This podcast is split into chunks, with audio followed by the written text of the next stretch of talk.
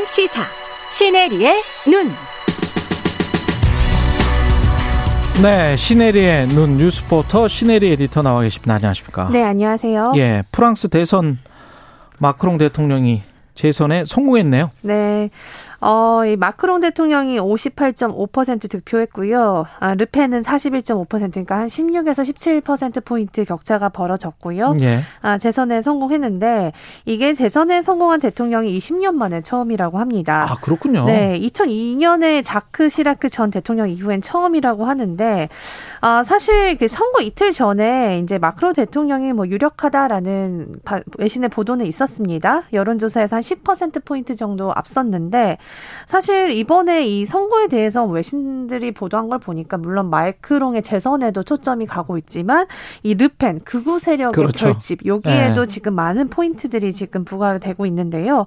이 이전에는 사실 이 마크롱이 르펜을 상대로 두 배 정도의 그 압승을 거뒀어요. 두 배. 네. 근데 지금 이 격차가 16% 포인트 정도 많이 줄었다. 겁니다. 네. 예. 어 그럼에도 사실 이렇게 재임에 그 성공한 건 사실 대단한 것으로 보이는데 사실 프랑스 대통령은 권한이 좀 막강하더라고요. 예. 보니까 예. 핵무기 사용권도 가지고 있고 또군 어. 통수권까지 가지고 있고 의회 해상권까지 가지고 있는 아주 많은 권력을 가지고 아, 있습니다. 의회 해상권을 가지고 있어요? 네. 그러다 보니까 이렇게 대단하네. 권한이 크니까 그만큼 예. 매번 국민적인 실망도 좀 클 수 있잖아요. 음. 그렇다 보니까 재선에 성공한 대통령이 여태까지 역사상 단 4명이었다고 합니다. 임기가 4년입니까? 여기는? 네, 네. 예.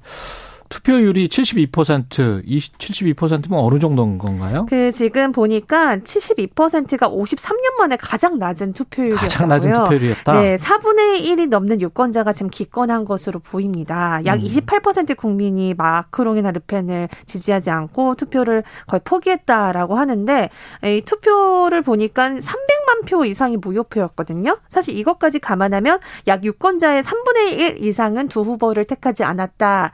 이렇게 볼 수 있습니다. 어, 사실 이 마크롱과 르펜을 모두 반대하는 사람들이 사실 좀 있었습니다. 특히 예. 젊은 학생들이 시위를 좀, 어, 그런 것들을 열, 열었는데 이 학생들은 이제 반자본주의, 반국가주의, 반파시즘 이런 것들을 얘기하는 학생들이 좀 많이 결집을 한 것들을 볼 수 있었거든요. 사실 이번 대선이 사실 우리나라랑 좀 비슷했던 게 이 극우라는 최악을 좀 피하기 위한 차악을 선택하려고 했던 그런 국민들이 좀 있었던 것 같습니다. 예. 그러니까 이게 두 후보다 이렇게 마음에 들진 않지만 그 최악을 좀 피하자. 이런 여론들이 많이 형성이 됐다고 하더라고요. 그래도 거의 60% 가까운 득표면 네. 뭐 많은 국민들이 좋아 해 주시는 거네요. 그럽니다. 네. 예. 그럼에도 불구하고 뭐 프랑스는 워낙 역사적으로 진보적인 성향이 많다 보니까 국민들이 예. 아무래도 극우를 좀 그 계속 이렇게 지지하기 어려운 그 국민들이 좀 많았던 것 같고요. 하여튼 음. 극우 당선을 막으려고 마크롱에 어쩔 수 없이 투표했다라는 사람들이 인터뷰에 많이 등장하더라고요. 아. 어, 그래서 마크롱도 이걸 알고 있습니다. 예. 에펠탑 부근에서 승리 연설을 했는데 여기서 이런 말을 하더라고요. 많은 유권자가 나를 지지해서가 아니라 극우 를 저지하기 위해서 내, 나한테 투표한 것을 안다 이렇게 예. 스스로 이야기를 했습니다. 마크롱은 프랑스 좌파가 아닙니다. 네. 프랑스 좌파들은 다 따로 있고요. 네. 예. 좌파들도 이번 선거에서 망했고. 네, 맞습니다. 예, 르팽은 상당히 득세를 한 거예요. 네, 41%. 르펜이 예. 사실 그 르펜 후보 아버지가 누구냐면 예. 1972년에 반세계화를 표방하는 구구 정당. 그러니까 예. 지금 국민 전선 그 국민 연합의 전신인 국민 전선을 창당한 사람입니다. 그렇죠. 네. 그 르팽의 지금 미 프랑스 구구들의 특징은 우파의 특징은 이제 반이민 정책. 그렇죠. 그다음에 나토와 러시아 사이에서 등거리 외교, 네. 르팽 정도가 이제 그렇게 이야기를 하고 있는 네, 거죠. 이번 공약에도 나토 가입에 이제 탈퇴하는 것들을 공약으로 내세, 내세웠습니다. 예. 어, 아까 제가 말씀 하셨듯이 사실 그 멜랑숑이 그 대표적인 좌파 후보인데요. 음. 그 지지자들이 이번 투표를 거의 하지 않았다. 포기했다는 이야기도 나오거든요. 예. 그만큼 극좌에 대한 그 세력들이 반감도 좀 많아요. 반감이 있고 예. 또 그렇다고 합니다. 그래서 음. 이번 마크롱 재선의 비결을 좀 보니까 일단 첫 번째는 외교적 입지를 꼽았습니다. 예. 아까 제가 말씀드렸듯이 나토나 뭐 EU, G7 이런데 사실 그 프랑스가 굉장히 많이 들어가 있고 여기에 사실 유엔 안보 보장 이사회 상임 이사국인 나라가 프랑스예요. 그러면서 음. 동시에 핵 보유국이지 않습니까? 예. 그렇다 보니까 미국이 이끄는 서방 질서,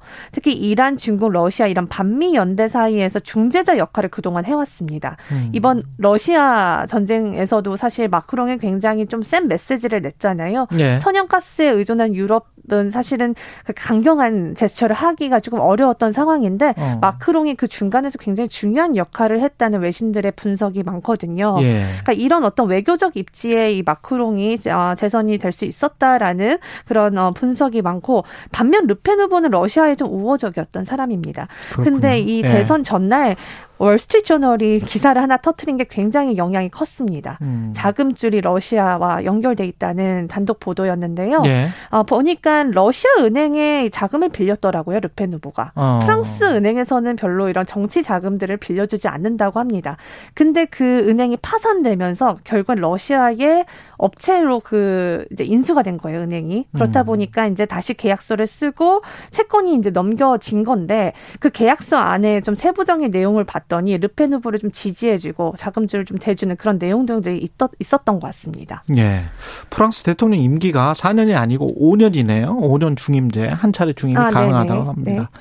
최대 임기가 이제 10년이니까 이번이 이제 마지막 5년 임기가 되겠습니다. 네. 다음 총선이 주목될 수밖에 없습니다. 네, 맞습니다. 예. 6월에 총선에서 이제 마크롱의 집단 여당이 여당 여당이 하원 의석 과반수를 확보할 것인가? 이게 가장 중요한 지금 또 문제로 부상하고 있습니다.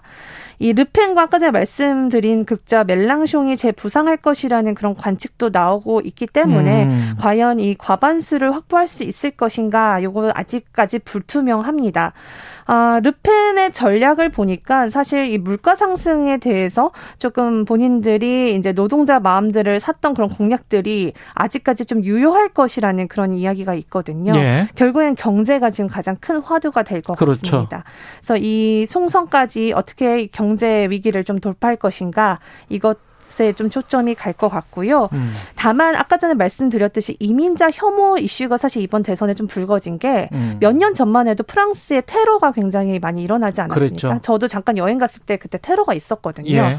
근데 이 르펜 같은 경우는 이번 공약에서 무슬림 여성들이 머리카락을 가리는 이 히잡을 공공 장소에서 아예 막겠다라고 아. 공약을 했어요. 그냥 히- 히잡 벗고 다녀야 된다. 네. 프랑스에서는 네, 그래서 반 이슬람이나 반 이민 정책이 시비 촉발을 할 수 있다라는 우려의 목소리가 커지면서 사실 프랑스 사람들, 유럽 사람들은 테러에 대한 어떤 굉장히 두려움이 있죠. 예. 있거든요.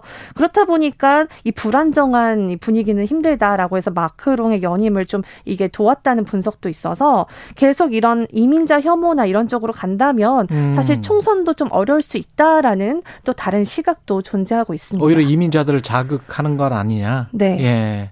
이게 지금 유럽 정상들도 그렇고 바이든 대통령도 그렇고 일단은 안도의 한숨을 내신 거 아니겠습니까? 네, 유럽은 예. 일단 EU나 뭐 나토는 사실 본인들의 그런 세력을 좀 분리하자라는 게 르펜의 공약이었기 맞아요. 때문에 예. 예, 안도의 한숨을 조마조마했었어요, 사실은. 예. 예, 특히 러시아 독일, 쪽으로 갈까 봐. 맞습니다. 독일 대통령, 아, 독일 총리가 바로 먼저 이제 축사를 건넸고 예. 한 가지 좀 특이했던 건 러시아에서도 뭐 물론 반갑지는 않겠지만 음. 전문을 통해서 건강과 안녕을 빈다, 성공을 진심을 축하한다라고 이야기했는데요. 마크롱은 협상주의자이기 때문에 네. 러시아도 뭐 나쁘지 않아요. 네, 맞습니다. 예. 그래서 사실 이번에 이제 협치를 좀 내세우면서 총선까지 가지 않을까라는 생각을 하고 있고요. 마크롱은 아까 말씀드렸듯이 극자가 아니라 중도인 사람입니다. 완전 중도예요, 이 사람은. 친기업인인 사람이기 때문에 예. 어 사실 이번에 이런 이제 결과 자체가 사실 어 중도의 승리다라고 보는 분도 있고요. 아니면 음. 구구가 결집을 그만큼 한 것이다라고 하면서